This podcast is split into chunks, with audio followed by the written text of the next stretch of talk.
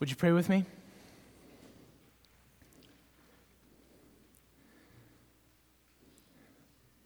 Lord, we have learned in abundance or in need, in victory or in defeat, to say that it is well with our souls. Lord, one of the means by which we have learned to do that is through the preaching of your word. And so, Lord, uh, we acknowledge there's probably nothing more glorious that we will do this week than be witnesses to the word of God preached. So, Lord, this morning, may you bless the preaching of your word. May you encourage believers. May you call sinners to yourself, both believers and unbelievers. Bless our time. In Jesus' name, amen. Well, let's begin by looking at our text. We are coming towards the end of a series on the book of John, and that brings us now to chapter 20, the end of chapter 20, verses 30 and 31. So we'll begin by looking at that text. John 20, 30 and 31. In this text, John gives us what's commonly known as the purpose statement of this gospel, the purpose statement of the book. So he's taking a moment here, just right as, right as the book is ending, to tell us why he's written this book in the first place. So we'll just read two verses, very short text. John chapter 20, verse 30. Now, Jesus did many other signs in the presence of the disciples, which are not written in this book. But these are written so that you may believe that Jesus is the Christ, the Son of God, and that by believing you may have life in his name. Um, as has been mentioned, my name is Rex. For those of you that don't know me, I'm just a member here at Emmanuel Church. I'm not a pastor or anything like that. Keep that in mind for the next 40 minutes. Um, I am a teacher. For those of you that don't know me, my wife and I are both teachers. We teach at the high school and middle school level at a military academy in Oak Ridge, uh, just north of Greensboro. And as a teacher, one of the things that I realize is if I just blow through the material throughout the year, so let's say grammar, if I just, we cover subjects, we cover verbs, we cover sentence structure, we cover all the parts of speech adjectives, adverbs. I love parts of speech. Um, if we cover all that material and I just get through it and I get to the final exam at the end of the year, and I have not done any review most of my students, especially if they didn't have any prior knowledge of this subject matter going into the class, are going to fail. That's just something I realize as a teacher. That if I'm not stopping and regularly rehearsing, rehearsing the things that we've gone over so far, then my students aren't going to do well. They're not going to remember the subject matter. If I just cover it once and then just leave it in the past, it's going to stay there. And so, here with the Bible, specifically with the book of John, we have the same thing we have a moment here, a chance for us, just as the book's about to close, to review the things that we've seen so far in John's gospel. John says, These signs have been written. So that should cause us to say, Oh, what, signs? Oh, let's, let's look back now. Let's, let's interpret what we've seen so far in light of this fact that it's been written for this purpose, that we will believe that Jesus is the Son of God. So, this morning, excuse me, I've been fighting off some sickness largely what we'll be doing this morning is reviewing the things that we've seen in the book of John. Just doing a couple of sweeping reviews of what John has gone over so far for the purpose of belief, what John has highlighted for us here. So, looking at this verse, you really get the whole gospel and a lot of the themes and elements that are present over and over again in John's gospel. You get them all in this verse, all packed into this purpose statement. We've got the signs of Jesus, the fact that these signs were written, belief, faith, huge element in John's gospel. Jesus presented as the Christ, Jesus presented as the Son of God. The, the idea of eternal life, which we've seen over and over again in this gospel from the very beginning. In him was life, this life was the light of men. These are huge elements that surface over and over again in John's gospel, and they all show up in this verse, and that's not a coincidence. Because it, it's been said to expound these verses, 30 and 31, is to really expound the whole Gospel of John. So that's what we want to do this morning. We want to view these verses, but we want to view the book of John through these verses. We want to use these verses as a lens through which to look at the whole book. So, to bring these points uh, to light, I, I want to just do two kind of sweeping reviews of the Gospel of John from different, from different perspectives, and then apply this text to us. So, I'll do that with not a, a fancy outline, uh, just three points. First, we want to look at the signs of John's Gospel. Two, we want to look at the Christ of John's gospel. And then third, we want to look at the purpose of John's gospel. So I think each of those points kind of presents itself to us pretty readily from this text. I'm not having to get very creative or dig very deeply to get there. So, first, let's look at the signs of John's gospel. It's interesting, this word that he's used in this text. He says, Now Jesus did many other signs in the presence of his disciples, which aren't written in this book, but these signs are written so that you may believe that Jesus is the Christ, the Son of God. That word signs he uses there. If you look at the way that word is used throughout the book, an immediate, obvious pattern emerges pretty quickly. Uh, the Greek word there is used 17 times in the Gospel of John. 16 of those happen in the first 11 chapters of the book. That's interesting. So 16 times he uses this word signs, signs, signs, miracles, signs, signs, miracles, signs. And then about halfway through the book, no more of that. No more talk of signs until the 17th use of the word, our text today. At the very end of the book, giving the purpose for the book, he brings back that word, signs. That tells us something about this book. The, the, fact that we see the word used so frequently and so heavily in the first half of the book and then not again until the very end where he gives his purpose, kind of immediately makes it evident the, the structure of the book. So, if we remember, and, and Alex previewed this for us at the very beginning of the series, the book opens with a prologue. And that's a pretty familiar prologue if you've been a believer in Christ for any length of time. In the beginning was the Word, and the Word was with God, and the Word was God. All things were made through him. The, the word became flesh and dwelt among us, and we beheld his glory. All of that material is in the first chapter of John. That's what we call the prologue of John.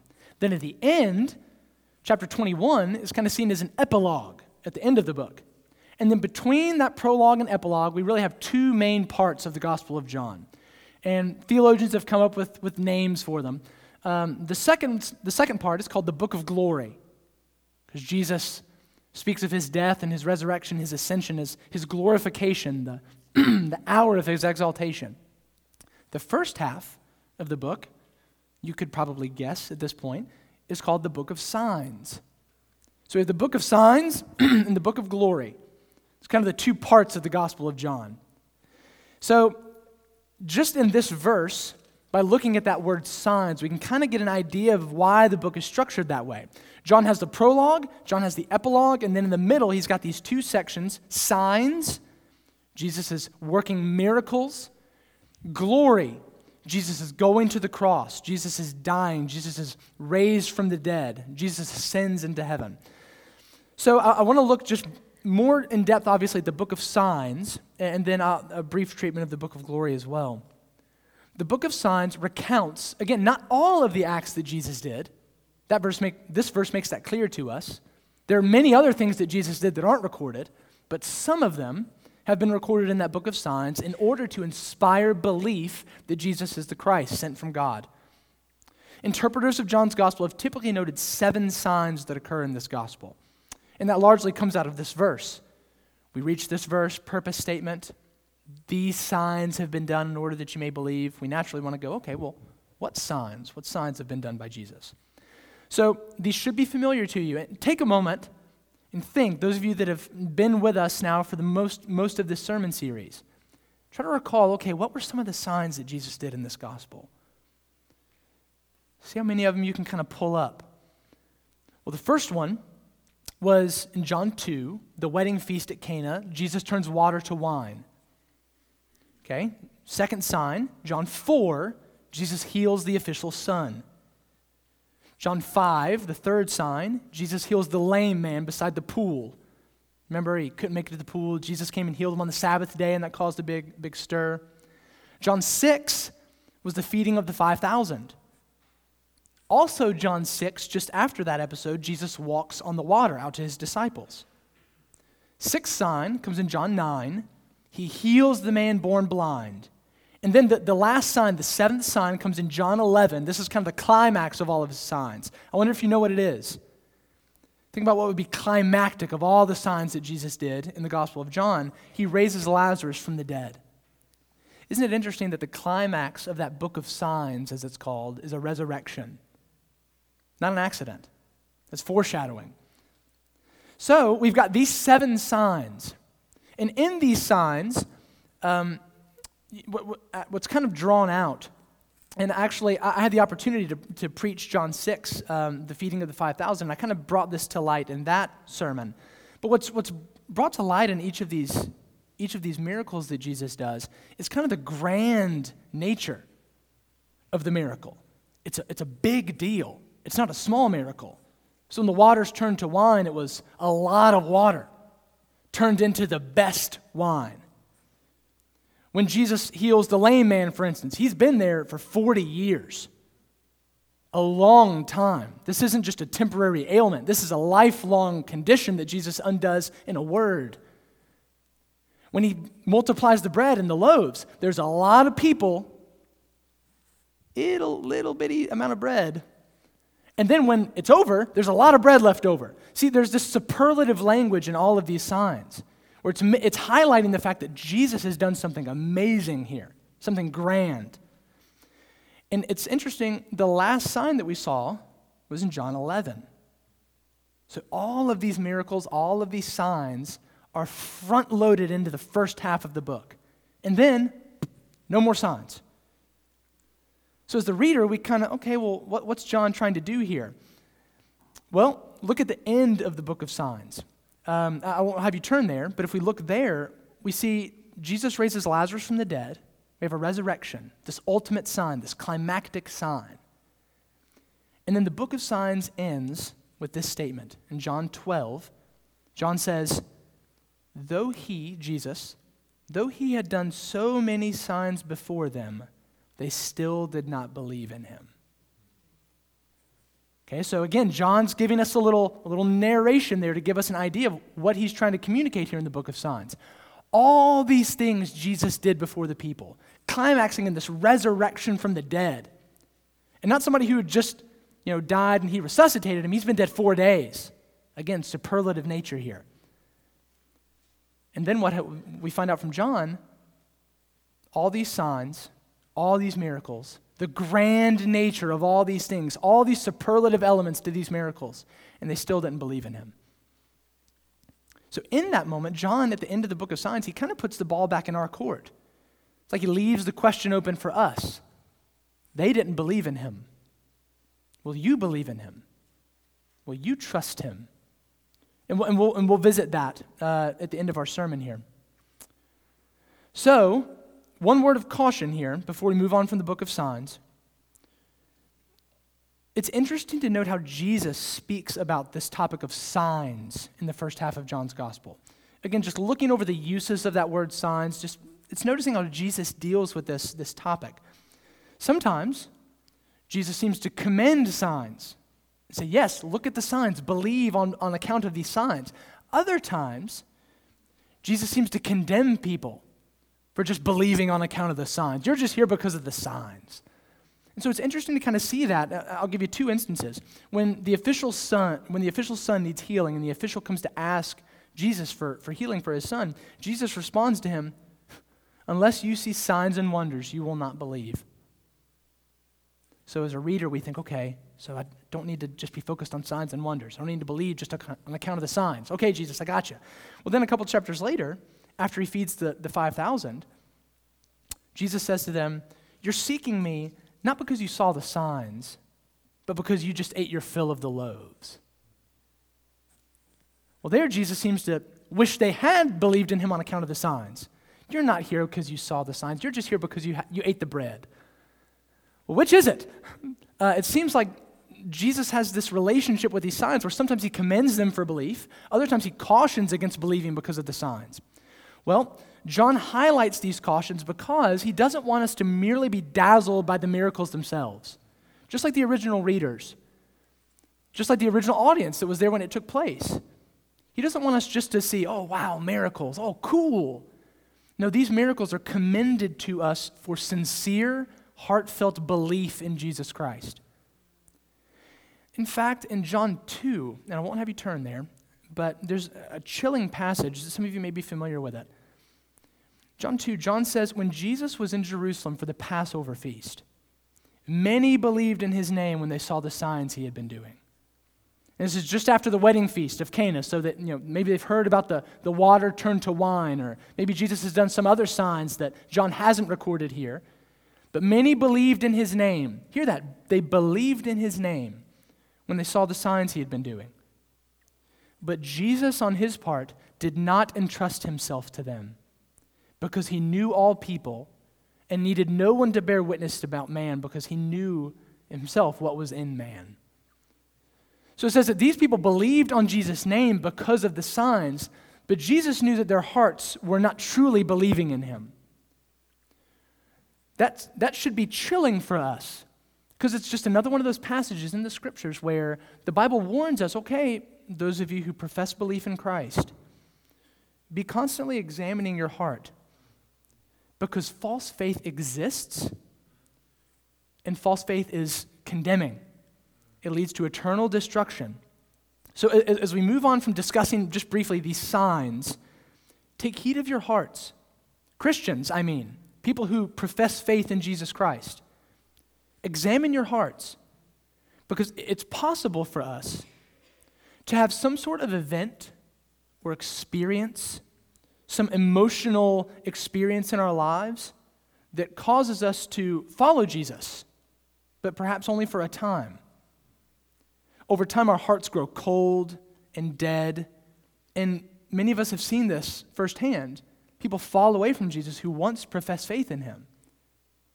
Many times that's tied to a similar phenomenon as what's happening here people who saw something that uh, drew them to Jesus, or they had some emotional experience that they'd never really felt before, and, and they attached themselves to Jesus. But perhaps Jesus did not entrust himself to them because he knows our hearts and he knows what's in man. So, in response to these signs, it's not like there are just two groups the people that believed in Jesus and the people that rejected Jesus. There are people who believed in Jesus and eventually rejected Jesus. People who kind of half believed in Jesus. People who were kind of dazzled by what he was doing. Maybe they thought that they could get something out of what he had to offer. But then, when all the talk of discipleship and cross carrying and difficulty came along, they fell away. Let us not make the same mistake. So, in this, in this message, in this text, as we look at these ideas of eternal life, of belief, as we examine Christ and the signs and faith in John's gospel, let us also examine our own hearts to see whether we have believed aright. The book of glory, then, begins with this, this text. Now, before the feast of Passover, when Jesus knew that his hour had come to depart out of the world to the Father, having loved his own who were in the world, he loved them to the end. So, John gives us a little signpost here. The book of signs, we're not going to talk about signs anymore. Now, Jesus' hour has come to depart out of the world, to return to his Father. So, now the rest of the book of John is going to be, from chapter 13 onward, is going to be Jesus' farewell discourse to his disciples, Jesus' journey to the cross, Jesus' crucifixion, Jesus' resurrection. The rest of the book is basically just anticipating Jesus' passion and Jesus' eventual glorification up to the Father. So, John has presented that Jesus is clearly the Christ.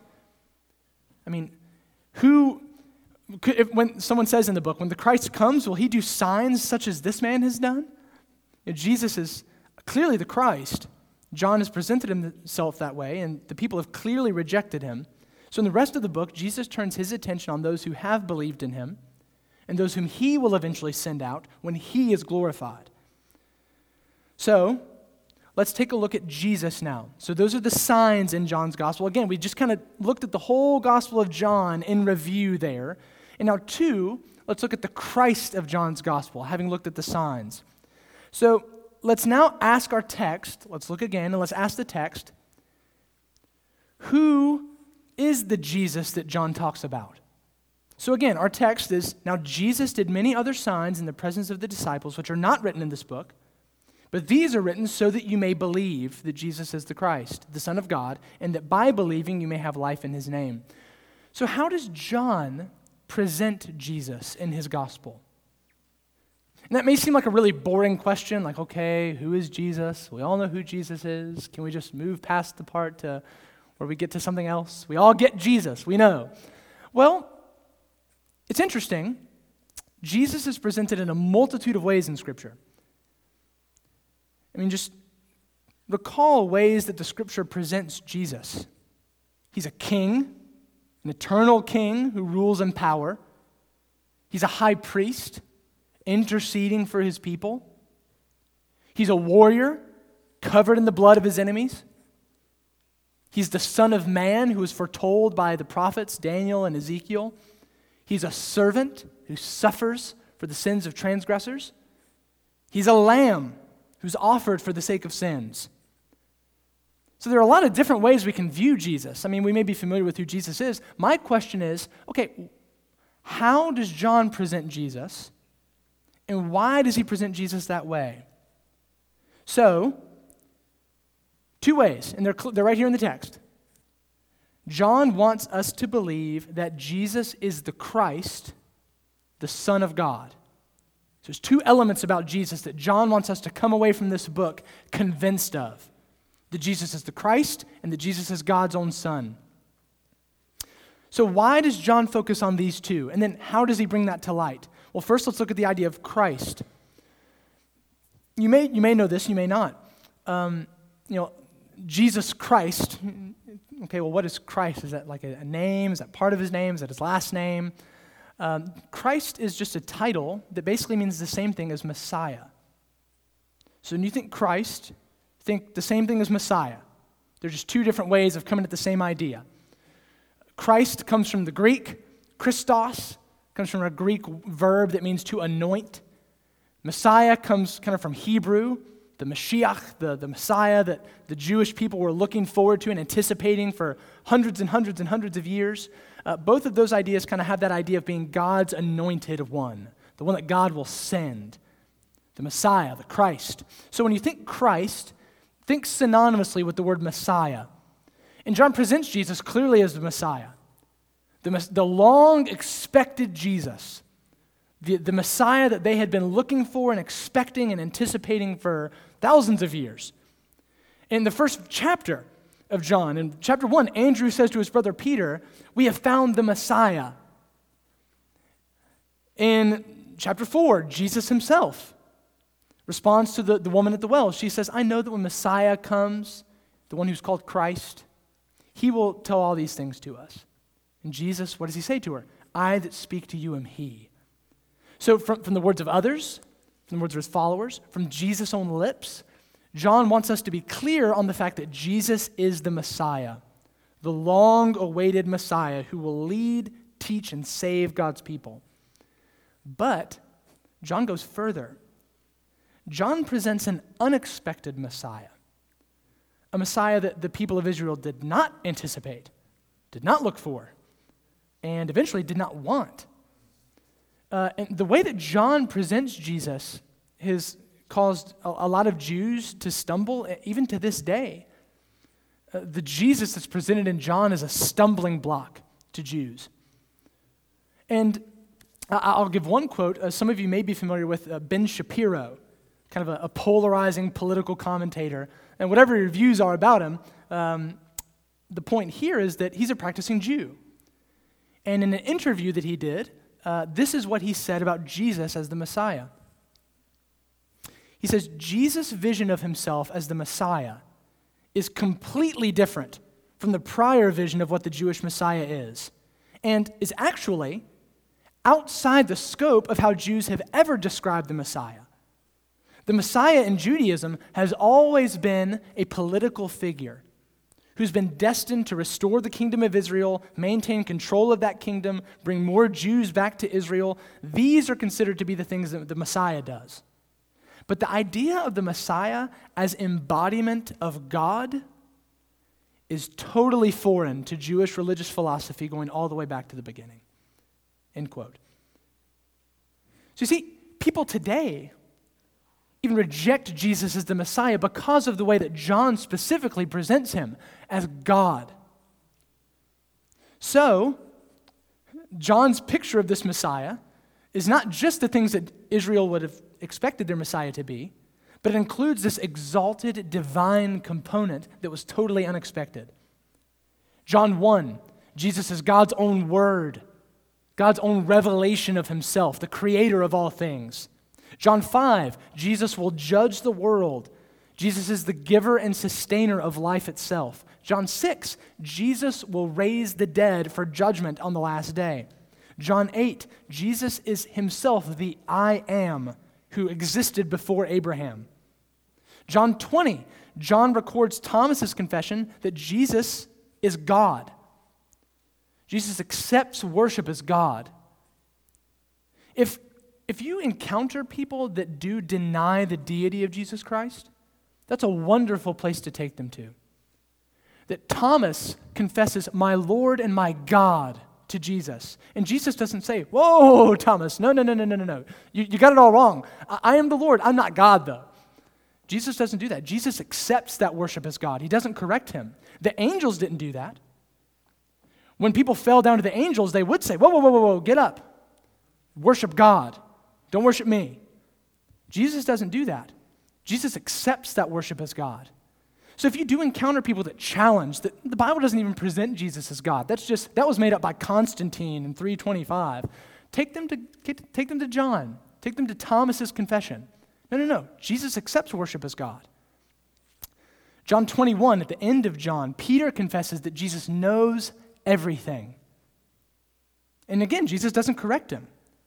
These are the elements that were not expected to be a part of the Messiah's repertoire, job description that he himself is God. But that's how John presents him. This includes the I am statements of Jesus throughout the, throughout the Gospel of John. Jesus says, I'm the bread of life, I'm the light of the world, I'm the vine, I am the resurrection and the life. I'm the way, the truth, and the life. If you want to come to the Father, you must do it through me. This exalted view of Christ is what John wants us to believe, to receive, and to love, and to hold. So, John is, in a lot of ways, a massive overstatement of what the Jews expected the Messiah to be. It is for this reason that John is considered to have the most exalted Christology of all the Gospels. It is most clearly seen in John who Jesus, is, who Jesus really is, what Jesus' identity really is. Secondly, Jesus is the Son of God. So he's the Christ and he's the Son of God. This truth that Jesus is God's Son does two things simultaneously. First, it elevates Jesus. Of all the messengers that have come from God, none of them has been his son. Jesus speaks this way in the parables. Remember the parable of the, the Lord who sends messengers into the, into the, the rowdy kingdom, and uh, he says, Well, I'll send my own son. Certainly they'll listen to him. There's a, a step up there, an exalted, elevated level that this is his own son that's been sent. Hebrews does the same thing in reference to Jesus. The book of Hebrews says, you know, we've had prophets and we've had angels in the past, but to which of the angels has God ever said, You are my son? This day have I begotten you. That's what the whole first chapter of Hebrews is about. Jesus' elevated, exalted status as a messenger of God because he's God's own son. This allows Jesus to make such grand and exclusive statements like, No one comes to the Father if they don't come through me. Jesus' status as God's Son elevates him and sets him apart from any other messenger that God's ever sent before. At the same time, Jesus' status as God's Son subordinates him, at least functionally, to the Father.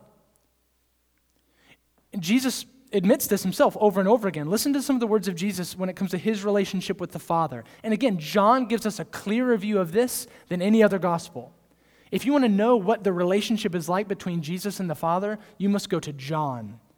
John has the high priestly prayer in John 17, where we see Jesus' extended prayer to the Father. John contains John 6, where we learn that God, gave, God the Father gave souls to Jesus before the foundation of the world and entrusted them to his care and his keeping. It's John that gives us these exalted views of Jesus, but this, the status that Jesus has of God's Son subordinates him to the Father. And what do you mean Jesus is subordinate to the Father? They're both God. Well, just listen. John 5, when Jesus heals the man on the Sabbath day, people pitch a fit. Can't do this on the Sabbath. What does Jesus say? The Son can do nothing of his own accord but only what he sees the Father doing. For whatever the Father does, the Son does likewise. Do we, listen to that. Jesus says the Son can do nothing of his own accord. That's huge. John 8, I do nothing on my own authority, but speak just as the Father has taught me. John 14, Jesus goes so far as to say, Whoever has seen me has seen the Father. So the status of Jesus as God's Son, it, it connotes this, this subordination, this glad and happy dependence that Jesus has upon the Father. This joyful expression that Jesus gives us I'm just doing what my Father does. Do we think this way about Jesus? I just want to take, take a moment and, and press on this a little bit.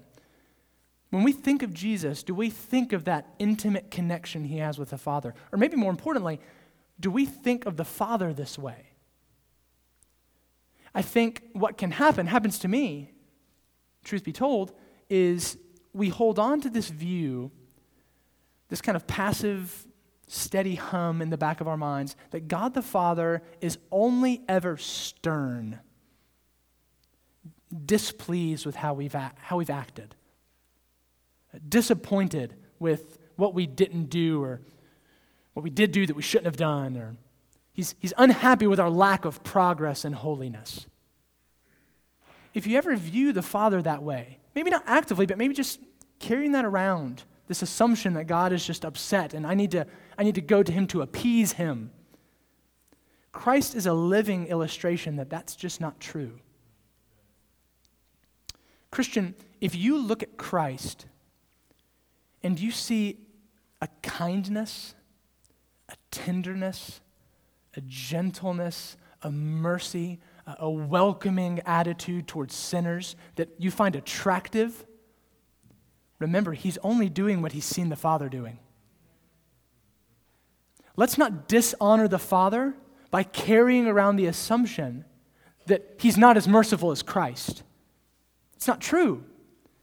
If we want to know what, the, what God the Father is like, all we have to do is look at Christ. And if we've seen him, we've seen the Father. So if we look at Jesus and we see this, this, this friend of sinners, open arms toward any sinner that would come to him and lay down his arms and forsake his rebellion and come to Jesus, Jesus only has that disposition because the Father has that disposition.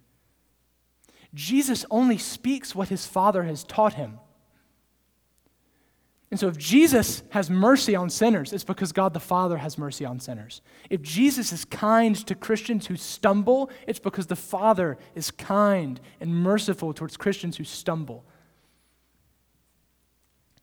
These are, the, these are the ideas that John wants to communicate to us. Jesus is the Christ, Jesus is God's own Son. And these aren't distinct ideas. I hope you see that. It's not like they're two separate things. They coalesce together into this one point that John's trying to make about Jesus. Jesus is sent from God his Father. That's what John wants us to see in this gospel. That's what he wants us to believe about Jesus after reading this gospel. This man is clearly sent from God, his own Father. So we've seen the signs of John's gospel. I'm sorry the mic keeps doing that. I'm trying to adjust it. I, I don't know. Just don't be distracted by that. Just you hear it, you're like, ah, not distracting. Still listening. We've seen the signs of John's gospel. We've seen the Christ that's presented in John's gospel. Finally, let's look at the purpose of John's gospel. Again, let's ask the text for what purpose does this Christ present these signs in this gospel. And I hope you've noticed throughout this message, all we've been doing is just asking questions of our text. That's all we've been doing. These signs have been written. What signs? That Jesus is the Christ, the Son of God. Okay, well, in what ways is Jesus the Christ? In what ways is Jesus God's Son? What, what do we learn about those things in John's Gospel? That's a great Bible reading strategy. I, I, I personally, I struggle a lot of times to wake up in the morning and to be quickly edified by God's Word. I just struggle with that. I read, and, okay, how much do I read? When do I stop reading? Okay, let me, let me try to take that as a takeaway. One way to remedy that when you're reading, just ask questions of the text. Say, oh, well, what do you mean? What does he mean by that? Well, what does that mean? Ask those questions of the text, and if we chase those questions, we're going deeper and deeper and deeper into the text, and we will quickly find that we've been edified and we didn't, we didn't even realize it. We were just asking questions and chasing down answers. That's a helpful way of approaching Bible reading, a helpful way of exposing what's there in the text. Just ask questions of the text. So just put that in your pocket. Um, finally, the purpose of John's gospel. For what purpose does John present this Christ? Does, for what purpose does John present these signs? Hopefully, you see it right there in the text. This nothing novel or secret. These are written so that, great, your ears should go up. Okay, so that. Tell me why. What's, what's this all for? What's your purpose, John? So that you may believe that Jesus is the Christ, the Son of God and that by believing you may have life in his name. This idea of belief and believing is pretty central in John. It's a big deal. You'll see it all over the book. Um, and so it, it, it's pretty imperative that we have a good idea of what John means when, when he says believe. Those of you that know the story of Martin Luther, if you're familiar with who Martin Luther is, and no, I don't mean Martin Luther King Jr., my students make that problem all the time. It was the, the 500th anniversary of the Reformation uh, when I was a teacher in October of 2017. And I remember I tried to show a little video in class about it, and they're like, wait, I didn't know Martin Luther King Jr. lived that long ago. I'm like, no, no Martin Luther, not King Jr., different one. Um, but if you know the story of Martin Luther, you'll know that he was a very devoted monk. So he, he was a monk, he, he's bothered in his conscience about his sins. He would spend hours confessing his sins to the priests. He would walk out of the confession booth, walk right back in the confession booth because he forgot something. Or something had happened as soon as he walked out. He had a thought that he shouldn't have, that dishonored God. So he's got to walk back in and keep confessing his sins. And none of these things appeased his conscience. And the thing that, that provoked him, that irritated him most, most clearly, was a verse that maybe you're familiar with. It's in Romans chapter 1 says that we're not ashamed of the gospel of Christ, for it's the power of God unto, the, unto salvation. One line there, in it, in the gospel, the righteousness of God is revealed. Martin Luther said, quote, How I hated that word, righteousness of God. Because he perceived it to be God's righteousness whereby he punishes unrighteous sinners. How is that good news? How is that gospel? In the gospel, God's righteousness is revealed. Martin Luther saying, it's his righteousness that's the problem for me. That's my issue. How is that good news? If he wasn't so righteous, I could go to heaven. So that deeply, deeply agitated him until eventually he, uh, he says, in his own words, I gave heed to the context. And he realized that this righteousness referred to God giving his own righteousness to sinners who come to him, thereby declaring them just and righteous and not deserving of, of punishment. And then he says that that text, that word, righteousness of God, it became to me as the gates of paradise. That experience is very, very similar to my experience with the word believe. The idea of belief. I, for many years, struggled with a, a, doubt whether or not I was genuinely a Christian. I wondered, okay, am, am I believing right? I mean, did I do it right? Uh, I, I, remember even in college, I believed in a, a pre tribulational rapture at that point. And so I remember waking up in the middle of the night and just feeling to make sure my roommates hadn't been taken in the rapture in the middle of the night. Just t- terrified. And that seems funny. Now it's like, oh, you're feeling, oh, no, that was terrifying. I remember walking around my house and no one was home thinking, oh my goodness, I, am toast. Um, and that, I mean, I would wake up in the night shivering and it was, and all of my concerns, all of my worries and fears were all based on this idea of belief. I wanted something more clear than that. But the Bible just says believe. Well, what does that mean? I use that word 20 different ways every day. What does John mean when he says, Whoever believes in him will not perish but have eternal life? And honestly, I, I hated that word believe. I remember telling a, a, close friend in a coffee shop in Pensacola, Florida, that I was so angry at God for being so vague. I remember saying those words. Why is he so? I mean, my eternal destiny depends on how I understand him to use the word believe. Like, give me something more concrete that I can do. Um, I would ask people, what does that mean, believe in him? Well, it means have faith, you know. Whoa, whoa, whoa, what does that mean? Have faith. Well, I mean, I mean, you believe that God, no, no, no, no, no, don't go back to believe. Help me out here. And uh, I felt like nobody could help. Little phrases from the book of John proved to be a life preserver for me. They saved my life. Little descriptors that John gives, little, little rephrasing that John does John doesn't leave us in the dark about what he means by believe. I was just missing it for a long time.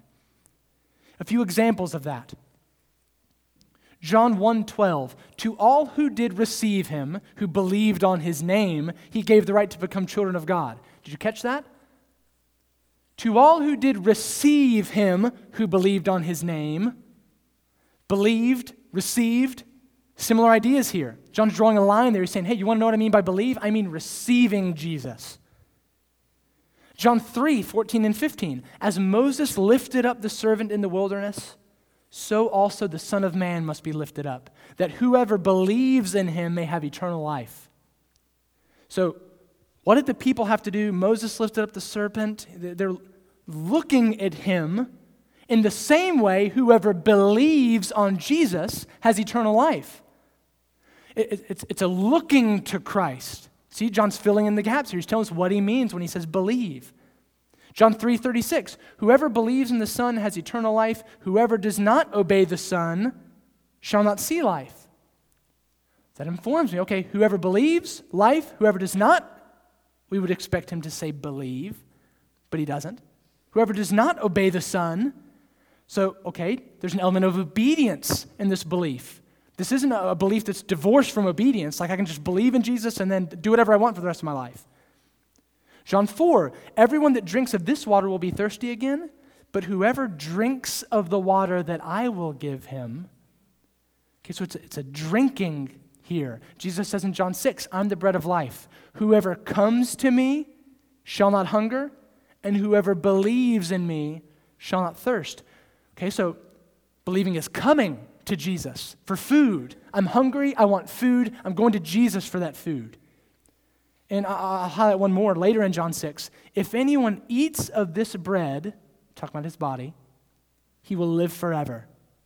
Whoever feeds on my flesh and drinks my blood has eternal life, and I will raise him up on the last day. That verse helped me greatly. Belief is feeding on Jesus. It's taking him, it's receiving him, it's coming to him, it's looking to him. I'm blind, I'm looking to Jesus for sight. I'm hungry, I'm going to Jesus for food. I'm afraid, going to Jesus for refuge. That's what John means by believe. It's not just a mental assent to information. That's not why John wrote the gospel. He didn't write this book so that you would just know that Jesus is the Christ, the Son of God, or that you. I, I, I remember being asked this question well, do you believe that Jesus died on a cross and he rose again? Yeah? Then you're a Christian. Satan believes that. Demons believe that more clearly than I do. It doesn't make you a Christian because you believe a fact happened in history. It's a coming to Jesus for life, for bread, for sight, for comfort. That's what John means by believe. He doesn't leave us in the dark here. He wants us to know what he means when he says the word believe, and then he wants us to do that. But even that's not an end in and of itself. Look back at the text. These are written so that you may believe that Jesus is the Christ, the Son of God, and that by believing you may have life in his name. Another huge concept in John. Yeah, belief is huge, so is life. Where life just appears over and over and over again. From the prologue, again, in him was life. This life was the light of men. John 3:16. Whosoever believes in him will not perish but have eternal life. And I don't know if, if you were paying especially close attention to those verses that I just read a moment ago, you'll see that there's often that connection between belief and life in John.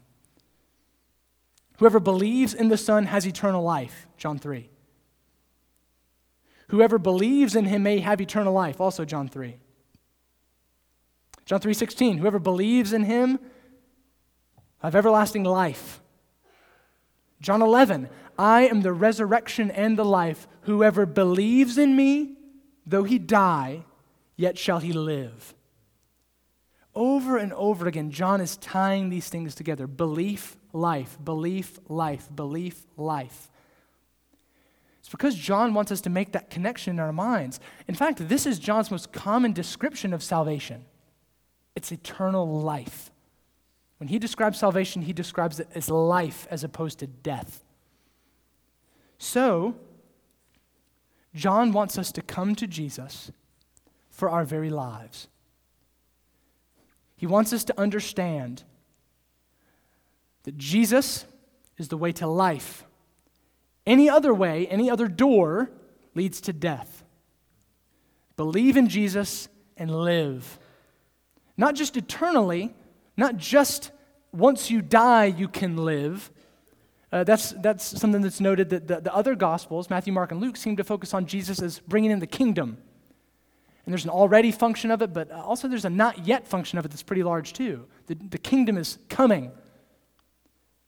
But with life, Jesus presents eternal life as something that happens right now. I have come that you may have life and have it to the full. He wants us to begin living eternally now and never die. Even if we die, we won't die. So, two quick applications and then I'm done. First, Christians. And I, I want you to understand this is not rote or routine or a throwaway line. This is a statement that is eternally important. As you have in the past, so now continue to believe in Jesus Christ. Don't stop believing in him. Most of the commentators here will, will they'll say that John has two focuses here. It's not just evangelistic. He's not just writing this to unbelievers so that they will begin to believe that Jesus is the Christ. He's writing this to believers so that they will continue to believe that Jesus is the Christ. So they will not evidence that they had a false faith. They will not make shipwreck of their faith. They will not be like the, the, the seed that was scattered on the, the hard ground and it sprung up with joy but then, because it had no deep root, the sun withered it and it died. John wants Christians to continue believing. So, Christian, do not, through apathy or distraction or the love of the things of this world or an attachment to sin, stop believing in Jesus. And again, I don't just mean, well, duh, I believe in Jesus. No, I mean loving Jesus. Don't stop coming to Jesus for food. Remember Demas. He walked away because he loved the present world. Of course, he still acknowledged that Jesus existed. It's not what John's after here. Believer in Christ, do not stop loving Jesus. Remember Lot's wife as the book of Hebrews solemnly warns us. But instead, observe Jesus here, observe him in John, and receive him, feed on him, love him, drink him, look to him, and keep looking to him. Don't be drawn away to other lesser things. Don't be satisfied with things that will eternally condemn you. Love Christ. Look to Christ. Forsake anything that is hindering you from loving Christ better so that we may have life in his name. Second application, and finally, unbelievers. Those in this room that may not believe that Jesus is the Christ, the Son of God, and not in the way that John means, anyways. may know a lot of facts about Jesus, but you don't love Jesus. You look in your heart and you find Jesus, find the whole thing just dull. A lot of things you'd rather be doing. The Gospel of John is itself a call to decision. So, unbeliever, you don't really have an option. You have to decide. Accept Jesus, love him, feed on him, or reject Jesus as a Savior and know him only as a judge. But again, as I said earlier, Jesus delights to welcome sinners. Jesus loves when sinners lay down their arms and believe in him. So, my exhortation to you from the scriptures this morning, unbelievers and believers alike, believe in the Lord Jesus Christ. Observe him in the Gospel of John and believe on him to the saving of your souls. Let's pray.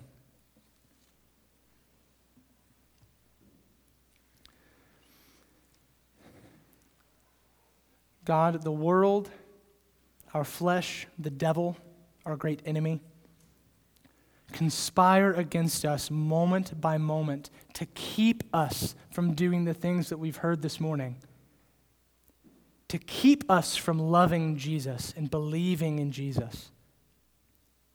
So, God, please grant us the strength, grant us the eyes, grant us the appetites to love Jesus, to pursue him as if our lives depended on it, because they do. Thank you for your clear teaching about Jesus in the scriptures. Thank you for welcoming sinners. In Jesus' name, amen.